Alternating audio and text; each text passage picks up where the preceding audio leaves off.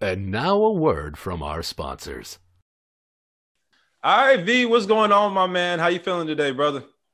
I am exhausted. Uh, last night's Laker game was crazy. Um, that that went down to the wire when I thought it wouldn't go down to the wire, and then I had to stay up a little bit later to watch the other Los Angeles team because the NBA schedule makers are insane and decided to play two prime time games at the same time and then only stagger them by 30 minutes. So I I'm exhausted, but I'm I'm glad that the Lakers got the win. Let's just start there. What was the NBA thinking by putting Luka Doncic, Kawhi Leonard? I you know I, that's only the headliners I'm going to talk about over there, and then LeBron James and Chris Paul and Devin Booker and Anthony Davis all on the same night within 30 minutes of each other. Somebody had to have at least like saw after the schedule was released and was like, ah, shit. Yeah, that, that one wasn't good. I thought that was psychotic. I was just like, why would you do like these are, you know, it's a four five team, and then obviously two sevens. It's we know it's gonna be competitive because the Lakers are healthy, more healthy than they have been all season. So I was like, but clearly, like the four five matchup is much closer than people realize. Right. And I was just like, why would you do this? And then on top of that, it's not like they had equal amounts of days of rest. I, I know that they stagger it differently for different series, but I was just like, you should have just had just the Lakers and then maybe put, you know, swap out that Denver Portland or the the Utah Grizzlies matchup. Like, I don't know what they were thinking, but I mean, I know it. My time, I don't know about your Twitter timeline, but my Twitter timeline was tuned in to both of those games. You know, yes. Laker fans, Clipper fans, non-Laker fans, non-Clipper fans. Everybody was fully invested. The Nets fans that watched that game earlier in the day, the Celtics fans that watched their team get bodied again. Uh, yeah, uh, good times. Earlier in the day, you know, like everybody was watching those games. So, um, hey man, I'll, this kid Luka is prime time. Like he's he's putting on a show. I I don't I don't know where to begin when talking about Luka Doncic and what he is doing. Like I guess he was for real when he said that overseas basketball was harder than the NBA because he is doing trick shots the out there on the court against all NBA defenders, defensive players of the year candidates, right? Like I'm a little concerned that at this age, what Luka's 22? 22. 22, he is not even scratching the surface of yeah. his prime. Like trying to imagine a Luka Doncic at 27, 28. What what the hell is that? Is that white LeBron without the athleticism? Look, I can't even say that because he caught a body yesterday. That yeah. was the most smooth. Like it reminded me of a D'Angelo Russell dunk where it's oh, just yeah, like yeah, it's, it's, barely getting over, but and there just so happens to be somebody in the way, so it counts as a body. But I I don't know, man. Where where how many years until this is Luka's league, V? I you know, um, I would say even even in terms of just like he's not a guy who's like physically imposing, right? So he's not like LeBron. So it's like hard to say that like he'll dominate the same way that like those like like Kevin Durant's like a 6'10 shooting guard, right? So right. he dominates a different type of way. LeBron, you know, when he's healthy is like an anomaly, right? Like he's crazy athlete even at the age of 35, 36, all that sort of stuff. So like Luka's way of domination is, and it, it, it isn't the same way that we think of domination. To it's like Jokic, like when we watch Jokic, right? Like mm-hmm. I, I, drew this comparison last night.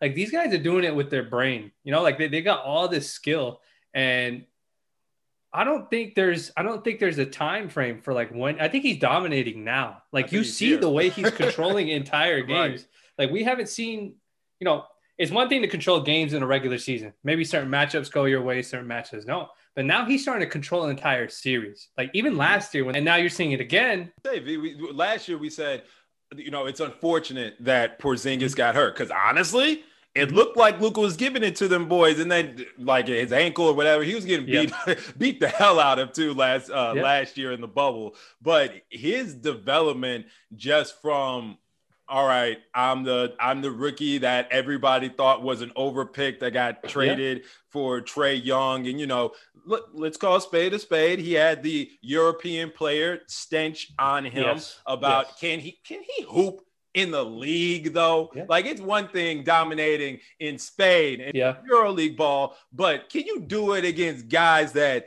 that breathe this in, from the inner cities and? And the answer is yeah. Yeah, yeah, yeah, basketball. It don't it don't really matter where you're from. It yeah. don't matter your upbringing. Can you hoop and were you around hoopers your entire life? And for Luka to be playing pro ball, what since 16? Yeah, yeah, he's young for, from you know that that's I mean, as a Laker fan, that's something that we always talk about when we talk about guys like Kobe. Like Kobe's dad was a professional athlete uh, overseas. His son was exposed to basketball at a young age. He was playing with uh, higher level adult competition when he mm-hmm. was a teenager, and we know that Luka's done the same thing too as well. And so like like we see this trend, right? Like I mean, even in the states with AAU and stuff like that, you see people uh, you see parents trying to get their young kids to play with older people, uh, older athletes and stuff like that in camps, all the time, um, all the open runs and stuff like that, so they get that experience. But like you're seeing that translate, that maturity already be there for Luka, and it's crazy because Porzingis is not even playing very like great. No. Like he's not playing very like the first game he was not good at all, and the second game he was slightly better, but I would say he was probably still average.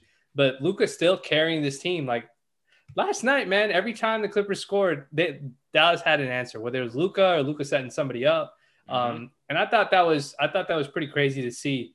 Um, but I, I, I, will say this: you see guys like Bron, you see guys like Giannis, you see, and, you know, Bron is the old guard, right? Right? So you got guys like you got Giannis, you got Jokic, you got Luka, you've got Trae Young. There is an incoming generation of creators you know, like uh, like like Harden, another creator. There's an incoming generation of creators that are, that are going to eventually come in or are already here mm-hmm. that are just amazing with the basketball. Like whether whether it's a pass they make, a decision they make, or even if it's just scoring on the ball itself. Like this stuff is good for the game, man. Like it, it's it's no more. It's it's we love the athletes, we love the high flying acts, but I can't right. say that I don't enjoy like he's dropping like teardrop floaters like out of it's everybody's reach. It's like, bro. come on, like, man. Like like Kyle Anderson being able to hoop and yes. get his shots yes. in today's league. That's just a testament to like the, where's your brain at? Yeah. right? Where is your knowledge of your teammates and how they are moving in the confines of your offense? And then what moves do you just know waking up in the morning and going to sleep at night yeah. is a bucket? That's what I feel like Luka has down pat. And that's, I think, obviously a, a difference that you see with folks who rely on athleticism. Mm-hmm. That's going to get that's going to have you dominate high school and college ball. That's mm-hmm. going to get you drafted into the NBA. And then you look around and everybody is just as athletic as you. Yes. yes. They also have a left hand. Oh yeah, they also have a step back three, right? Yep. And then you look at how LeBron approached the game and how he came through as the non-scorer score. And yeah. look how beautiful this game is to the younger generation right? Lebron isn't the first of i'm setting the table as my primary thing. He's not even the first to be that size and do it. Shout out magic johnson. Yep, but yep. the you look at ben simmons you look at Luka doncic. I don't know. I, I, think jokic's influence had a lot more to do with his home you know schooling yeah, how he, he played, came yeah. up. You, you were big in europe you gonna know how to pass the basketball yeah. ideally. But the how it that string of facilitation and creativity through brains and using intelligent basketball IQ, that's probably one of the most enjoyable things that I'm seeing in this new generation. It gets a little it gets a little annoying when you dip into sometimes the Trae Youngs of the world where they know exactly how to use the basketball uh, court players, pieces, all to his advantage. But uh, I mean, you see it a little bit in Luka too. He, he'll twerk for some free throws as oh, well. Yeah. But, I mean, but but but you have to look at the way the refs are calling. All right, I mean, we, we're talking about Luka, we're talking about the Clippers, right now we're talking about Trae Young, and now like now we're talking a little bit about like you know just you know, twerking for fouls and, yep. and and foul baiting stuff like that. But let, let's think about it. Let's think about why they have to do that, right? Mm-hmm. And and, and the, no perfect, no better example than than the guy that's on the Lakers, right? We see we have seen LeBron for 18 years run to the rim over and over and over again. As he was younger, he had that first step on guys and he would always beat them to the rim. And all that's happened throughout his career is he is getting hammered harder and harder and harder as, it goes on. And it, and you know, at sometimes it's been to the point where like he will sometimes maybe be like, all right, maybe I'm not going to drive this time. Instead of driving 10 times a game, I'm going to drive eight times a game. And the evolution of Bron, and uh, one of the things that I think I think when LeBron retires, we'll look at this much more fondly, uh, the same way that we looked at Kobe as he grew and he matured as a player. That LeBron has added stuff to his bag uh, and, and, added stuff to the way that he plays that that's more skill oriented is what I think what, what people would say. That game last night, I thought I thought the Suns were gonna be right in it. I thought it was gonna be like a one possession game all the way until the end of the game. Right. And then you know you see like Bron set up the post. He, he hits that fadeaway jumper. Um, Anthony Davis, a guy that everybody's screaming, run, go to the rim, run to the rim, collide with the guy. And sometimes, and look, DeAndre Ayton was doing a good job playing defense. Like he, he's keeping his body there. He's trying to do it without fouling. Um, AD did get a lot of fouls, but like you see AD step out, Schroeder sets him up, calmly drains a three. Like those are two clutch back to back buckets. And that is contrary to like what we think the game is always supposed to be. We always think to ourselves, oh, you just got to go to the rim. There are times you got to go to the rim and times you got to do what the defense gives you. Is there four guys sitting in the paint? Brett's probably not going to call a foul. He's probably be like, look, man, you're going one on four. That's your problem, not mine. So you got to make those jumpers. And I think, I think fans are, are getting, you know, fans are, are eventually, I hope, when they see these young guys and they see the old guys and you see guys like LeBron expand their games. You see guys like AD expand their games, not just back to the basket. Now they're facing you up and stuff like that. I think they'll start to learn to appreciate how how uh, rare it is, um, at least in the Lakers case, that we have two guys that can play both back to the basket and they can play face up, and they can be like, you know, I, I saw some um, infographic that said that like after a team loses in the playoffs, this is how many points, you know, what are the highest points per game a person averages and LeBron and AD averaged like close to 30 a game after a loss in a playoff loss. And I was like, that's crazy. You know what I mean? Like that's a, that's that's what that's what a bounce back looks like. And so um it's it's the game's in a good place, bro. I I, I think the game is in a really good place. Uh, I, I like the young guys that are in the league. Um, I'm hoping that the pendulum will swing in national media conversations and we'll stop talking about Man. Bron and Steph only and anti Bron and pro Lakers, anti Lakers. I hope we Is start. LeBron rooting- worried about his legacy after yeah, yeah, 21? man. Like every night, who is every, asking for this? Yeah, every every game gotta be a legacy game. Every time somebody loses, like, come on, man. Like, let's enjoy the games. You know, like uh, Trae Young went to Madison Square Garden in his opening, his first playoff game ever, and got "F you, Trae Young" chance, bro. Like, That's what it's about. yeah, That's man, what like, we're here what I mean? for. And then he It- shut him up. Like that's that's I don't know. I, we're not in the gym, so we can't say it. But it's like I'm trying to like when I saw that happen, I, I watched that game. When I saw them win it, I, st- I took a step back and I, I was thinking, I was like, man, when's the last time I seen somebody do something like this, right? Mhm. And um, I actually had to think about um, like when like Kobe took over that that Indiana in the finals against Indiana and stuff like that. Yeah. Shaq fouls out. And Kobe, he drains that jumper and he puts it. Yeah, you, you're doing it. They can't see you on the camera, but you know, he puts his Yeah. hand he's like, he's like, relax, relax. Like I was just like, these are moments that these kind of kids, you know, they live for. I was actually thinking of another Mhm. example, uh, an Atlanta example. I, I mean, I know you watch football, but like when Michael Vick was in Atlanta, uh, and they had to go to Lambeau and they had to beat like Brett Favre in Lambeau or Yeah. something like that, and Yep. nobody had beaten, nobody had beaten, like it was like impossible to beat them in the snow. And Michael Vick, Michael Vick went there and just started throwing lasers all over everybody. Dog, and that everybody's was like, crazy. "Oh shit, this guy's for real, bro!" Like Michael Vick's crazy. Like those kind of that kind of stuff is like historical, and Mhm. I, I think the league's in a good place, man. And I think I think this is we are watching some great, great basketball right now, man. This is and I love that the fans could be a part of it. It's so good. No, yeah, and that's facts. I'm Staples gotta you gotta open up a little bit, baby. 30%, 35%. That ain't enough. That's enough to get the first 12 celebrities in in their entourage. Like, come on now.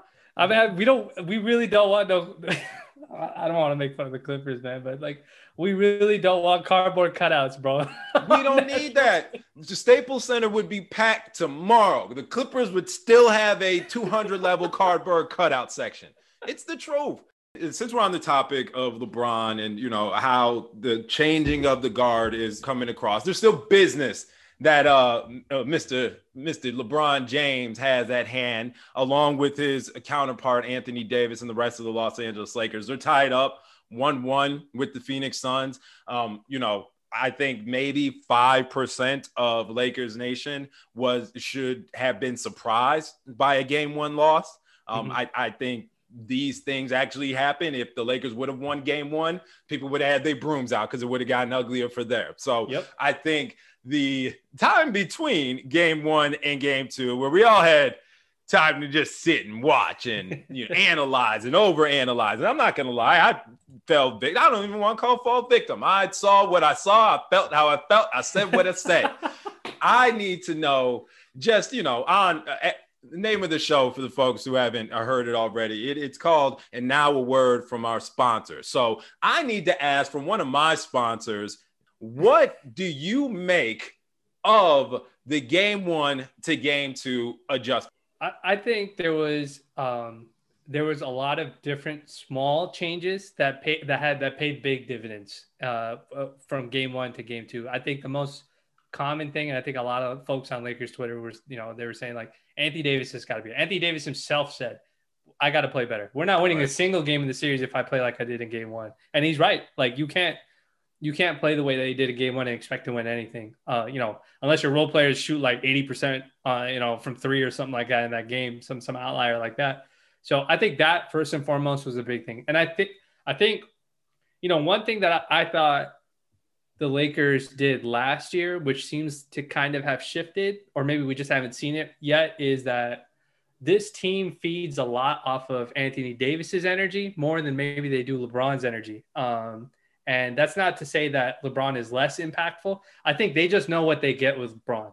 Mm-hmm. And when they see Anthony Davis struggle, um, it impacts the role guys a little bit more. And so, like, you should already know where this is going to lead. Like, that's and so when I mentioned that Anthony Davis playing better, it's also no surprise that Andre Drummond also played better as well. It, it seemed a miracle. Like, yeah.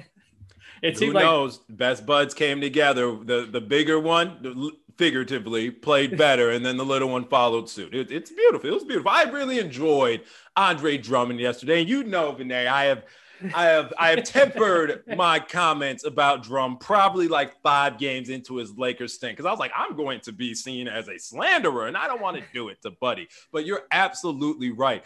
Anthony Davis was a linchpin for Andre Drummond playing better, and then voila, having two bigs on the court didn't seem like such a train wreck before, right?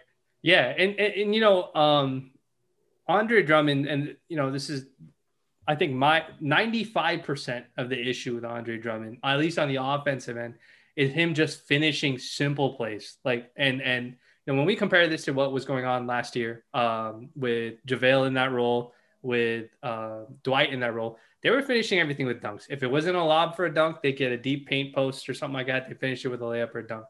The, literally, if Andre Drummond finishes his layup attempts with either dunks or if he just makes them, um, their Lakers are getting him really, really good looks. If he makes them, the Lakers are winning these games. It, it, there's no Handily, question about man. what's happening. Yeah, no, no question about what's happening. And eventually, the teams have to help out because he is a good offensive rebounder. He's a good rebounder. So I'm not going to say that he's not uh, effective on that end. But that, like, the the uh, the energy, the effort from both of those guys, both ADs, 82 and 83, like that needs to happen like that needs to be consistent if the Lakers are going to win. They can't pick and choose what it is. So maybe maybe Anthony Davis thought that all right, game one's gonna be a warm up game for me. I get my legs back underneath me and, and see how these teams are defending me. Mm-hmm. Uh, Phoenix defended them the same way. They, they didn't they wanted to press Anthony Davis so as far away from the rim. Right. You see Jae Crowder getting right into right into the numbers on the front of his shirt, right you know, getting into his stance. They don't want him to drive. Um, and this time he adjusted, right? He tried to go around him, he did all that different stuff. So I think first and foremost, your original question is like, what was the difference? I think their effort level, not just Anthony Davis, but Andre Drummond's effort level was significantly better. He was better on, uh, yeah, he was he was just better in general. The other thing I think schematically that the Lakers did better uh, was a um, they stopped dropping back on all those pick and rolls for Devin Booker, so we stopped oh, letting Lord. him take all these wide open jumpers on us and stuff like that. Right. And then I think the other thing that was also different that they did defensively is they got to I, I thought they were winning they were getting to every 50-50 ball uh, in game two and game one I, I thought they didn't get to a single 50-50 ball yeah nope and so um I think the crazy part is we still shot like garbage uh from three our role players did um and so the game ended up being closer but we got our role players contributed. They, they won the matchups that they're supposed to win. Like Dennis Schroeder should be winning the matchup against Cameron Payne. You know what I mean? Andre Drummond should be winning the matchup against Dario Saric, right? Like they, we they shouldn't be countering each other out, right? And so that that sort of stuff is what matters. And um, if LeBron is, you know, still a little hampered because of his ankle, he doesn't have that first step. He needs. I mean, I think he said that before the series started. He hopes that there's a lot more games, so then that way he can kind of get his ankle back into shape, get his conditioning right. if if that's going to be if LeBron's not going to be like the hundred percent LeBron or the attacking every play LeBron, that's what we need. We need these other guys to step up. These small 50-50 plays, we got to win these plays because if we don't win them, Mhm. then these series going to go on longer and longer. We got we we got a Marc Gasol sighting Yeah. yesterday. I, I think that deserves, you know, a, a round of applause, a pat on the back to Frank because the fa- hey guys, wait, one step back before that. The fact that the man says I'm not disclosing my starting lineups Yeah. and then sends out the same goddamn starting lineup. It's like, dude, I mean, who are you? you- I feel like you've watched one and a half mob movies, Frank, and then you just decide I'm about this how I'm gonna move. I'm gonna be, you know, I'm gonna be exclusive. They ain't gonna know what hit them, and then you just Hey, do you- the same thing every time. You know what? I bet you. I bet you. Frank has uh, everybody's phones tapped, everybody's social media tapped or something like that. And Right. he's like, "Man, if I release this, Andre Drummond's gonna get a bunch of messages saying he's a bum or something like." that. No, and he for doesn't real. want to do that. It's It's, about uh, damn time. Yeah, no, I mean, I, hell, the, Frank's interview seemed like it was in an undisclosed location in his hotel room. Like, it's like this man could be not more secretive to just do the same thing. But with that being said, we clearly saw an impact that Gasol had to the overall flow of the game. Now, was he barbecue chicken a few times? to Devin Booker, absolutely. To Kevin, uh, to Cam Payne, yeah, which really was like, I'm not looking, I'm not looking. But talk to me just about what difference you think Gasol made in Game Two to the overall flow of the Lakers, Yeah. offense and defense. Yeah, yeah. I mean, uh, offensively, it, it's it's the same story that we've seen all regular season, right? Marc stands up at the top of the three point line. He'll hit a couple threes. I think he hit like two of them yesterday. He'll make a couple open passes if somebody makes a good cut or something like that. Um, and you know, it, he he does exactly what it is. He's a high IQ passer uh, who can hit the occasional open three, and he knows his limits. He won't try to go beyond his limits. He's actually a really really good defender, but he's not a good defender if the guy that he's guarding is like two feet shorter than him and like 100 miles faster than him too. So like the, the expectation of him getting beat off the hip, um, Drummond was probably better at dealing with that because he's got good lateral movement. Um, but it's okay. Uh, I, understand that we were giving that up to some degree, but we really right. didn't want we didn't want Phoenix to get loose from three because that was what that's where they hurt us the most. They were they're hitting a whole bunch of open threes, and even when they were making comebacks, uh, I think the Lakers went up like 15, and then to close the end of the second quarter, like going into the half, like Cam Johnson gets two wide open threes, like automatically it gets cut to a single digit lead. So like stuff like that, um, it'll happen. And and Frank and Vogel, he's got to be real quick with some of those adjustments and, and getting his guys on, on guard. But for the most part, I thought uh, Gasol allowing the, you know, the other thing he also does is this: when Gasol's on the perimeter, Anthony Davis has no choice but to go to the interior. Ain't that the truth? no option at all. Like you, We're, he we're can't turn the around. game yesterday, V, and I just see like I just see open swim lanes. Yeah. Just, just, just wide open, like someone did braided their hair and did a braid out. You could just see the tracks in the court, and that's exactly what you're saying. I'll let you keep going, but like seeing Marc camped at the three point line, and Yeah. you know, there, what if his threes where he was a, a stripper shaking out there trying to get his foot in place, still drained it though, walked away so as soon as that he let it fly. Yep. That's that impact, right? Anthony Davis is not a three point shooter when Marc Gasol is exclusively a three point shooter. Yeah, he he Marcus is taking away Anthony Davis's real estate. So if you want to like, you know, like you do it with kids, right? Like when you don't want your kid, when you want your kids only to have two, like like two choices or one choice, you like remove all the other options. Well, Yep. Anthony Davis had no option but to go to the interior because nobody else was there. So he like if he doesn't do it, then we're gonna start pulling his film and being like, look, you got all this room, bro. Like, what are you doing? Like when you've got all the space that you need. And I thought, I thought, um, Marc, you know, being out there, it also allowed Schroeder to get loose. Like Schroeder was Mhm. like doing a lot of work. He was getting to the rim a lot.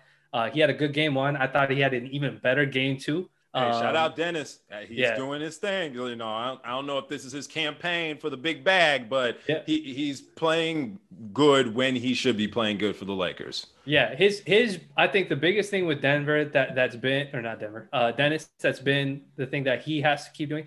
He's been trying to make plays for his teammates instead of looking to score. Yeah. Uh, and he needs to change the way he does that. He needs to look to score. And if a play opens up organically for him, uh, for his team to make a play for his teammates, then he should do that. And I think I know he wants to be paid like a starting point guard. That's why he wants that 20, 25 million, stuff like that. But he needs to understand that he's a scoring point guard and not a playmaking point guard. If that makes that's sense. the truth. Yeah, It- and so it- it- there's nothing wrong with that. There's a lot of players in the league, a lot of point guards in the league where scoring is what they do best. And then oh, like Kyrie's a perfect example, right? You know, like Kyrie Absolutely. can score in abundance, but if Kyrie starts seeing doubles when he gets to the rim, he's going to find the open guy that he needs to find. And and I think Dennis needs to approach it that way. Um, and so I'm, I'm hoping he he starts doing that a little bit more a- as the series goes on and as the playoffs go on.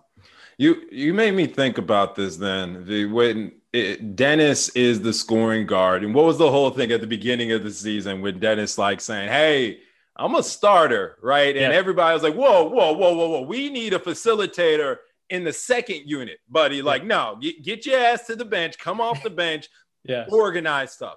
We watched the full year of tape. Dennis is much better when he is attacking the rim Yes. making his his trick shot layups, you know, and and by keyword making them because Yes. there's times where he's for just as frustrating finishing uh, as well in his carelessness with the ball. But I'd Mhm. rather see him attacking so Andre Drummond can do what Andre Drummond does, and that's Yep. offensive rebound, right? Instead of trying to feed Drummond on an ISO post possession when LeBron James and Anthony Davis are also on the court. Like I'm all about Andre, you know, the big dog's got to eat when he feels Yeah. like he has a matchup, but we doing percentages, buddy. If you uh, unless you have a, a mouse in the house, pass it to one of the superstars or let Dennis feed you off the rebound, Yep. a Kobe assist. You know what I mean? Yeah, yeah. Um, no, I, I- I think that's a perfect description. That's what happened. I would say at the beginning of the, I'd say at the beginning of the second half, Dennis went on like a scoring spree, and, and Bron and AD were kind of like I tweeted about it, like they were not really trying to score. They're just playing defense, running, doing cardio. Uh, and Dennis and Booker were going back and forth trying to score every single play. And I thought that was, I actually thought that was perfect. I was like, all right, that's their lead guy trying to match like our scoring guard. Now Bron and AD will have, you know, they'll have legs for the fourth, or they'll have Yep. legs to, to carry us home, and they did to some degree. You know, they closed the game out for us. So like, I see the thing with Bron is I, I never know if Bron actually says that. You know, like we saw, uh, and I was curious about your opinion. Like we saw Bron go up to KCP when KCP passed passed to that. Like Schroeder wasn't ready to take that corner three off Mm-hmm. off that Bron pass in the fourth, right? And Bron went right to KCP, and he said, you know, what are you doing? Like take that shot. Like even though KCP hadn't been shooting well, and I don't know if that's what Bron does. That's always been the thing that I've always wondered about. Like, does Bron go up to Schroeder and say, look, or does he go up to his team and say, look, my ankle is 80%. I, I can't cut the way that I really want to. Um, or maybe if, if he has a lot of pride, he won't say it to nobody. He, he's hoping that somebody will realize it. But a part of me kind of hopes that like Bron goes to a guy like Dennis and says, look, I'm here, you know, like, and it, we, if we need a bucket, we, it's clutch, whatever, like I'm here to do it, but I need you guys to help me because I can't cut the way that I normally do right now. And I feel like if he told that to these guys, they would all be like, "Oh shit, all right, let's go." Like, They have like to. Have be like, no go." choice.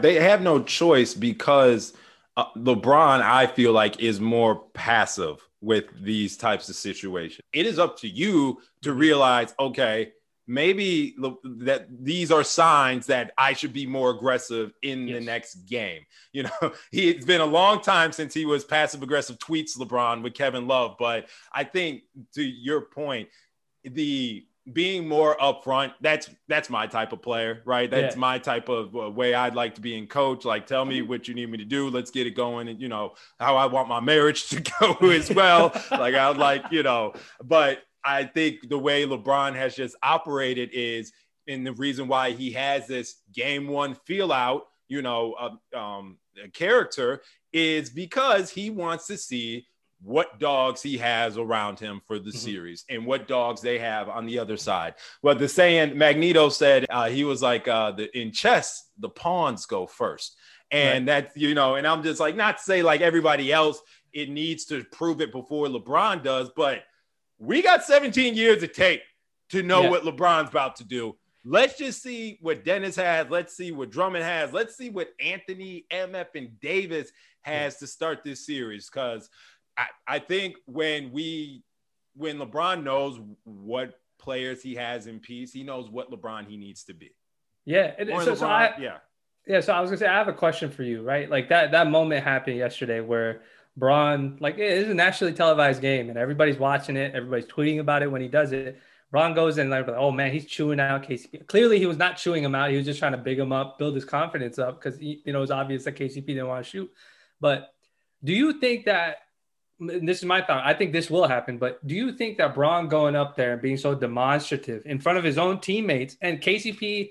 I think he, you know, KCP's like 25 or so he's like 10 years younger than Bron. So he's like, I think he little bros like KCP a little bit to some degree. And KCP's KCP will take that criticism or that uh, that tough love from Bron um, constructively.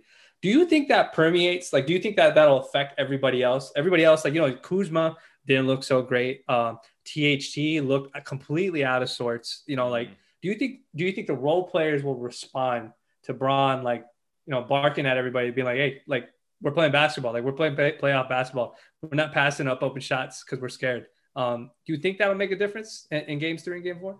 I think I think it obviously you will see uh, a flame throwing KCP whether he hits him or not. I, we know he's he ain't going he's not going to pass. Right, law of, of averages says KCP's got a nice game on the horizon. I look around though, you know, and I look at guys like Wes Matthews.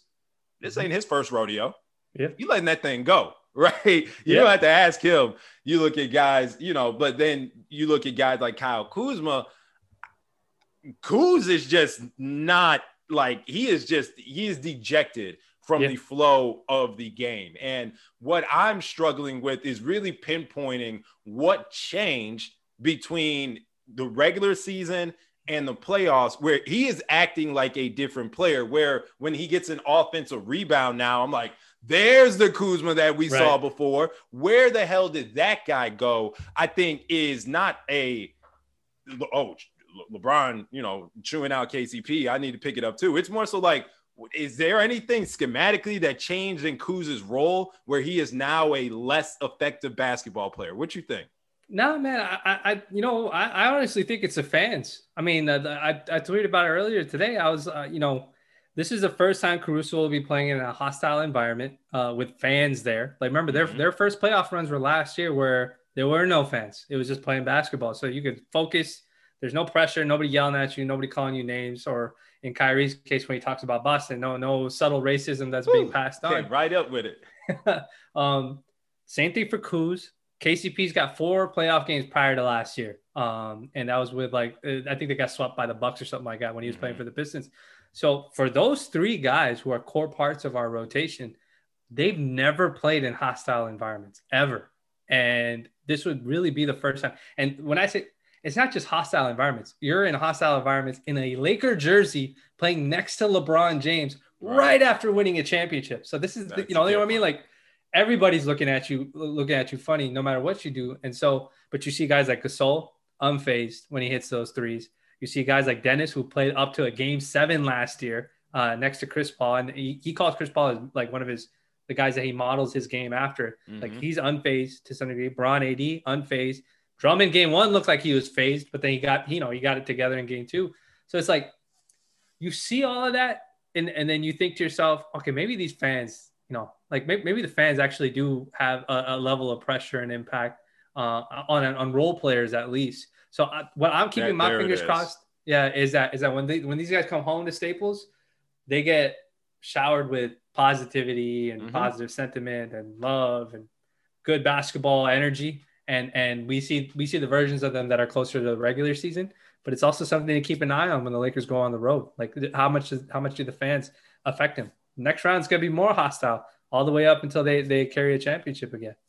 That's fact. Hey, hey shoot portland has one of the most hostile oh, yes. arenas in the nba and the fact that they still are at zero per, uh, capacity is like uh like i feel you I feel you, but you know, at least give some t- free t- tickets for the vaccinated. Like you got to at least do something there. Hey, real quick, V, I um I, I, wanted to get your thoughts, man. I'm watching, I'm watching that Brooklyn game, brother. Mm-hmm. I'm watching James Harden come off the bench. I think he started the second half. I'm watching James Harden come off the bench and absolutely just flamethrower everybody. I'm watching Joe Harris make every wide open three he has ever seen in his life. yeah. I am watching Kevin Durant put maybe 60% of his full effort oh, yeah. on the court. Yeah. And I'm seeing Kyrie Irving go after offensive and defensive rebounds. That I, I'm not saying that this Celtics series is is proving the strength of the Mhm. Nets when they're fully healthy. I just got to know when looking at next round because you know, uh, do you agree that this is probably a Bucks series over the Heat right now, or do you think? Yeah, that- yeah. I, Okay. I, I mean, I, I would be very surprised if the Heat won. Um, you know, uh, the Bucks have made the moves that the Bucks made in the offseason were to improve their chances in the playoffs. It wasn't a regular, you know, like they're not. When you win 60 games in the regular season, how many more games are you really going to win? So when people are like, "Oh yeah, they're worse. They didn't win as many games," like, bro, they won 60 games or 50, whatever many they won. So I, I think the Bucks will probably. The Heat are just too injured, man. Not having Oladipo was huge for that team. hmm No, So- no, and you know, hey, ever, you know, you you got Bam acting like he can't hit his his middies Mm-hmm. anymore. It's it's a whole. there- there- That's a team that whatever the the curse is for championship teams that don't that lose in the finals, lose in the finals, lose in the Super Bowl, lose, you know, Stanley Cup. A fall off to some degree isn't too unexpected, right? So I look at, uh, excuse me, I look at Brooklyn, and then I look at Milwaukee, and I'm those are two big, big dogs, right? They're Mhm. about to fight it out, you know, in, in the second round. Where do you fall as far as who has the edge going into a series like that? Where I, if I can answer real quick, I think the edge lies with Kevin Durant because he is, you know, he has been the furthest. I mean, obviously Kyrie's won it, right? But Kevin Durant has been 1A on a championship team and nobody on the Bucks necessarily has. So where where where do you fall as far as who has the advantage in a matchup in the second round? Yeah, so uh, I mean, first and foremost, uh, when the Bucks traded for Jrue, um, even before, and then they got like Bobby Portis and Bryn Forbes, all these guys. I actually had they were actually my pick to make it to the finals out of out of the the East, even with even with the Nets making their trade and stuff like that. And um, I think that is going to be definitely a juggernaut match between both those teams. Um, the only reason I picked the Bucks is because uh, so the only reason I picked the Bucks is because Steve Nash is running a Mike D'Antoni system, and I Come on now. I'm the same way I talk about Doc Rivers, same way I talk about Mike D'Antoni. Like you, like you guys don't make any adjustments. You just do whatever you do, just more of it, get smaller, get faster, that sort of thing. And I think coaches that do stuff like that, they don't succeed, you know. And look, man, I'm gonna be real honest. Um, if the Nets don't win a championship with Mike D'Antoni as a as an assistant, I need Mike D'Antoni excommunicated from the league because he's been doing this on every single team he's ever been on, and they don't do nothing. They keep getting bounced early. Um, but I think it is very hard to pick a team that's just basically openly telling you like you can take layups on us. You know what I mean? Like we're, not like we, we're not going to have any weak side defender. And that don't get me wrong. Like they're playing the Nets are playing Blake, and they're doing that because um you know like Boston you know is already depleted themselves. They don't have Jaylen Brown and stuff like that. Right. And I'm sure that they'll play DeAndre, and I'm sure that they'll play Claxton a little bit more and stuff like that um, if they play the Bucks. But it's just I can't. It is very hard to pick a team, and I absolutely agree. The Nets have a crazy shooting margin of they, like their margin of error because they can shoot and they can fill. They can score so fast. Allows it's like it's like Lakers defense. Lakers defense is so good that they can shoot like ass for a game and and still have a chance of winning the game. The Nets cannot play defense, but they shoot so well they can Mhm. still win the game. But my thing is that teams that eventually make it so that your shooting isn't so isn't so great because they have a decent defense themselves. When they reduce that margin of error that you have from your shooting, um, and then on top of that, you're just kind of op- opening up the lanes for them because there's nobody helping on the backside. I, it's hard for me to pick that, and so, but I do think if they get past the Bucks, I feel pretty good about the Nets' chances of beating beating the Sixers because the Bucks are not an easy team like to to beat uh, on the interior and stuff like that. So um, I think if they end up playing each other in the second round, that's probably gonna be one of the best second round series. Period. Um, two two heavyweights. I wouldn't say I don't even think it's a short series. I could definitely see that series being like a seven game series. Um, or if it's anything shorter than seven games, it'll be like close finishes where it'll be like every game will be like single digits, no blowouts either way. Mhm. And I mean, when it comes, if it gets down to that, it's it. Milwaukee should be nervous, right? If, if it's Yeah. close late, I, it doesn't matter. They have three options that Mhm. can go and do it themselves, right? And Mhm. unfortunately, the Bucks' number one option is not as effective late Yes. in games when it's you know there's an archetype of player for playoff winning time. Um, Mhm. And that's why folks talk about so much that it's, it's kind of two different sports between the regular season and the postseason. Who's your ISO score? Wh- Yep. Which one of y'all can go get your basket when there's you know a minute left and all you're gonna do is run a single high pick and roll? Yep. Not gonna yep. be all magic and smoke screens and curl screens and all types of great stuff when there is like 40 seconds left in the game. Yeah, I mean, at- or, or, or what happens when everybody when when teams like like the Nets or, or the Bucks or the Lakers they go, all right, you know, what, we're just gonna switch everything. You're not Right. getting no advantages, and we're gonna put five guys that we know that can that we're not worried about switching on to you. Who's gonna score? How, how, how do you get that bucket? And so, hey man, if you're a Laker fan, you grew up no watching Kobe do this all the time. So this is this is the basketball that we love to see. So you know, I, I think it'll be a great matchup. I think the playoffs this year, even Isn't more than great? last year, it's gonna be great, man. I'm watching it, and I love that it's every day. It reminded me again of the bubble last year, just as like, man, we got a lot of basketball Yes. in a short amount of time after getting no sports for like months, right? Yeah. I'm getting I'm getting flashbacks of that. But as soon as we get out the first round, of course, and when these sweeps start happening, um, you know, the we'll have some off days. But this Yeah. is beautiful to watch, man. V, you know what else is actually beautiful to watch? I'm on the timeline and I saw a post by one of my good friends that welcomed a new addition to the family, man. I'm noticing also you you got the the play area behind you. First Yes, of all, congratulations to you and your wife and your entire family on the new bundle of joy in the world. You are now tied as far as kids to adults in the household. Walk Yes. me through the shifts that have had to happen from having one child to having two now. Yeah, man. Uh, fatherhood is something that is, uh, I, I think it's a daily new experience. Uh, one of the things I used to tell my, I was the first first guy in my friend circle to to get to have a kid, and Same. I always tell everybody that like when when they were, you know, when my friends' wives are pregnant, I was like, look, the best thing you could do as a parent is just take everything one day. There's only two things you gotta know: take one day at a time, and the second thing you gotta know is that none of this stuff goes on your permanent record. Like there- there's nobody, you know, like I feel like as parents, we, we stress ourselves out. But um, fatherhood, the first time around, I feel like I was real careful uh, with, Mhm. with my first daughter and everything that we were doing. And now with my second daughter, I'm a little more like lax. I'm not too crazy, not too worried um, because I, I know how it goes and stuff like that. But um, there's this other thing that I've learned um, w- with a second child is that, you know, when you get married, right? When you're single, when you're a bachelor, 100% of your time is whatever you wanted to do. 100%. You want you want to eat like garbage? Go ahead. You want to go out and party? You want to go out and drink? You want to watch movies? You want to wake up at one o'clock in the afternoon on a Saturday because you just feel like it? You could do it. Yep. Uh, but then when you get married, there's a little bit of accountability that happens with your spouse. Uh, and I like to say that you have to spend your time 50 50. 50 percent is your time, 50% is time to your marriage. Um, and obviously that changes for different relationships. yeah, those were the Uh, days. 50, yeah. 50 time. and then and then when you have kids uh, the equation changes. There's no more 50-50 with you and your wife. It's like 100% for your child and then whatever time you can spare for yourself is, is what you know it, it is what it is. But when you have a second kid yeah. uh, they don't know what math is and they don't care about percentages and they don't care about none of that sort of stuff. So each kid expects you to give them like 100% of your time Mhm. all the time.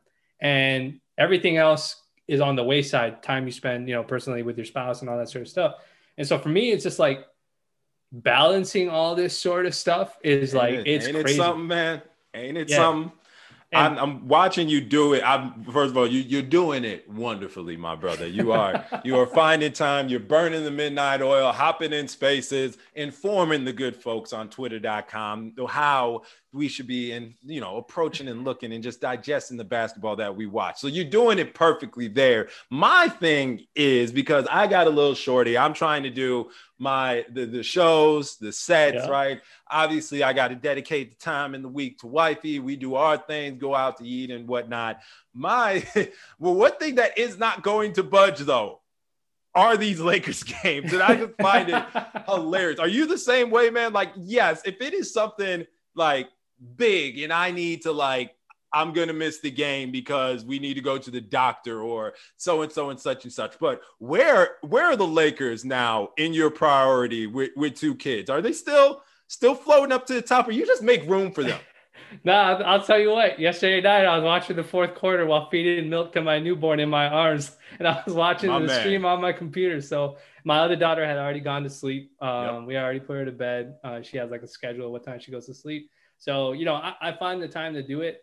Um, but to be honest, like I try not to sacrifice any family time uh, when it comes to it. My daughter likes watching Laker games with me. She'll start now like uh, she just started watching Laker games with me last year, and she the only two players she knows who they are are, Bron and and AD because that's all that media ever talks about half the time. But now she'll start asking me questions during timeout. She'll be like, and I think Laker fans get a kick out of this. You know how Laker fans keep they're like, bro, why does AD always keep falling down? Like my my daughters now started asking me, she's like, why did he fall down? What happened? What? Oh and, and, so like, so like involving them in it is is good. Um, you know, I, I try to get them involved in it as much as they want to and stuff like that. But was your wife a Lakers fan? Is your wife nah, a Lakers nah, fan? My, See, my okay. nah, my wife's from my wife's from Atlanta. Um, so she's a Hawks. Fan. She went to Georgia Tech. Um, okay. And you know, so she's she's a Hawks fan. So I, I treat the Hawks like I've been watching the games. I've been, uh, you know, Atlanta's like a second hometown now for me. Nice. My in-laws are all out there and stuff like that. So, um, you know, it's you just find a way to balance it, man. I I, I don't think I've sacrificed any Laker games, but I'll tell you what, I am very glad that I am a dad in the streaming era because I can go from the TV to my phone Dude, to my just laptop, mobile. Yep. And, and, just keep, you know, like, you know, just keep it moving. My daughter's brushing her teeth. I'm watching her brush her teeth, do it correctly. I'm like, well, other hand, I got my phone in my yep. hand. I'm like, all right, like, Bron made his free throws. All right, that's cool. Okay, now, now you got to go do your mouthwash. And then, so, you know, I'm just glad that it's like that. And I think we're, as parents in a very unique place where we got to balance all this stuff out and then mm-hmm. you know your fandom and all that sort of stuff and uh, being on twitter and stuff like that but uh, you ever uh, you ever catch yourself on your your phone v like i know there's plenty of times where i'm on my phone and like my you know my son he's it's not time for him to like have electronics yeah. and like yeah. he's looking at me like bruh are you going to share? What are you doing? I'm like oh yeah that's right. I probably shouldn't be on this too. Like it's it's a balance for sure though man because as i agree with you. There's no other time better time to be a sports fan than right now. I have five screens in here. I can have five games on right now, yeah. and I'm just in the office. You know what I mean? Like, there's not a game I have to miss if I have my cell phone. Yeah. The thing that I am noticing though is guess who's watching me every second of the day? Little man. And I got um I, I'm working on it. I am self-admittedly working on the the balancing of Here's your tablet, my man. Yep. And put on Lingokids. Yep. You want to watch some Daniel Tiger, some what Dinosaur Train? What, what's your mood today? I'll put you on a Minions movie. You good to go. Daddy about to get some tweets off real quick. I I need to I need to balance that a little bit more, man. So no, it's it is it is a tough it's a luxury. It, you know, they say it's like a first world problem or whatever, but it's just like it's a luxury that we have as parents. But um, it does take balancing, man. These our kids are gonna learn from not learn from us, but like they'll learn their fandom from us too. Like I've had last year, bro. Last year we had I had so many games where I like you know the games are at seven o'clock uh, on the West Coast, right? And I'm eating dinner. Like me and my me and my daughter are watching the game together, like as we're eating dinner and stuff like that. Mm. At the dinner, I put it up on my phone or something. And now every day she asks me when I pick her up, she'll be like, "Oh, is there a Laker game today? Is there a Laker game today?" Hey. So it's like it's, it's a bond building thing. You know, you got to find Absolutely. ways to, to to do it with your kids. But um, fatherhood's been good, man. Um, uh, uh, in in Indian culture, when you have daughters, um, it, it represents wealth. It represents wealth coming into your home because daughters are like wealth, and mm-hmm. so um, it's it's called Lakshmi, uh, which is a goddess in in Indian culture. And so it's every time a daughter is born into a household, you're expected to be filled with riches, whether it's you know financial or spiritual or emotional or mm-hmm. whatever it may be. So I'm I'm blessed. I've got two daughters. Um, they're they're very much Laker fans. Um, I'm always happy to share it with you know the, the, timeline and stuff like that. I thought it was some just good news to share because everybody's just arguing all the time on, on Twitter. but uh, hey, my wife had a daughter. In case y'all want to just pause from yeah, going at it. But it's good, man. I can't wait. I can't wait. I hope the Lakers win again, and I hope we get a parade, and I can bring my whole family out, and, and I can party with everybody uh, and, and, celebrate bro. another championship. Absolutely, man. Well, V, I appreciate you coming on the first episode of And Now a Word from our sponsors. This is going to be chopped up all over the place YouTube, uh, Instagram. I'm trying to trying to use a couple of different outlets, so we'll see. Obviously, I'll make it onto that Bird app, Twitter.com. But I appreciate you hopping on, man. Go and get your next coffee together, man. The spaces, them late night spaces, they gon' they gonna be the death for you. You're gonna yeah, wake up sure. one day and still be in a spaces group and be like, oh, I should probably exit this. They've been listening to me snore the whole time. For real. No, I, I appreciate I appreciate you, Ricky. Uh, I'm very excited for your show. I'm very honored to be the first person that's on your show. Um, I, I, hope Laker fans, Clipper fans, Bucks fans, basketball fans, parents, whoever you are, I, I hope y'all enjoyed it. Um, you're a wonderful person and and you do a great job. Um, you know, just chopping it up, man, having real conversations about who, and, and, that's, that's the best part about it. Yeah, absolutely, bro. All right, B. I'm gonna let you. I'm gonna let you get out of here. I gotta go. Actually, I gotta go pick up little man from daycare right now. So, All right, man. We're gonna make it happen. I'll see you on the timeline, brother. I'll see you on the timeline. Take it easy. Peace.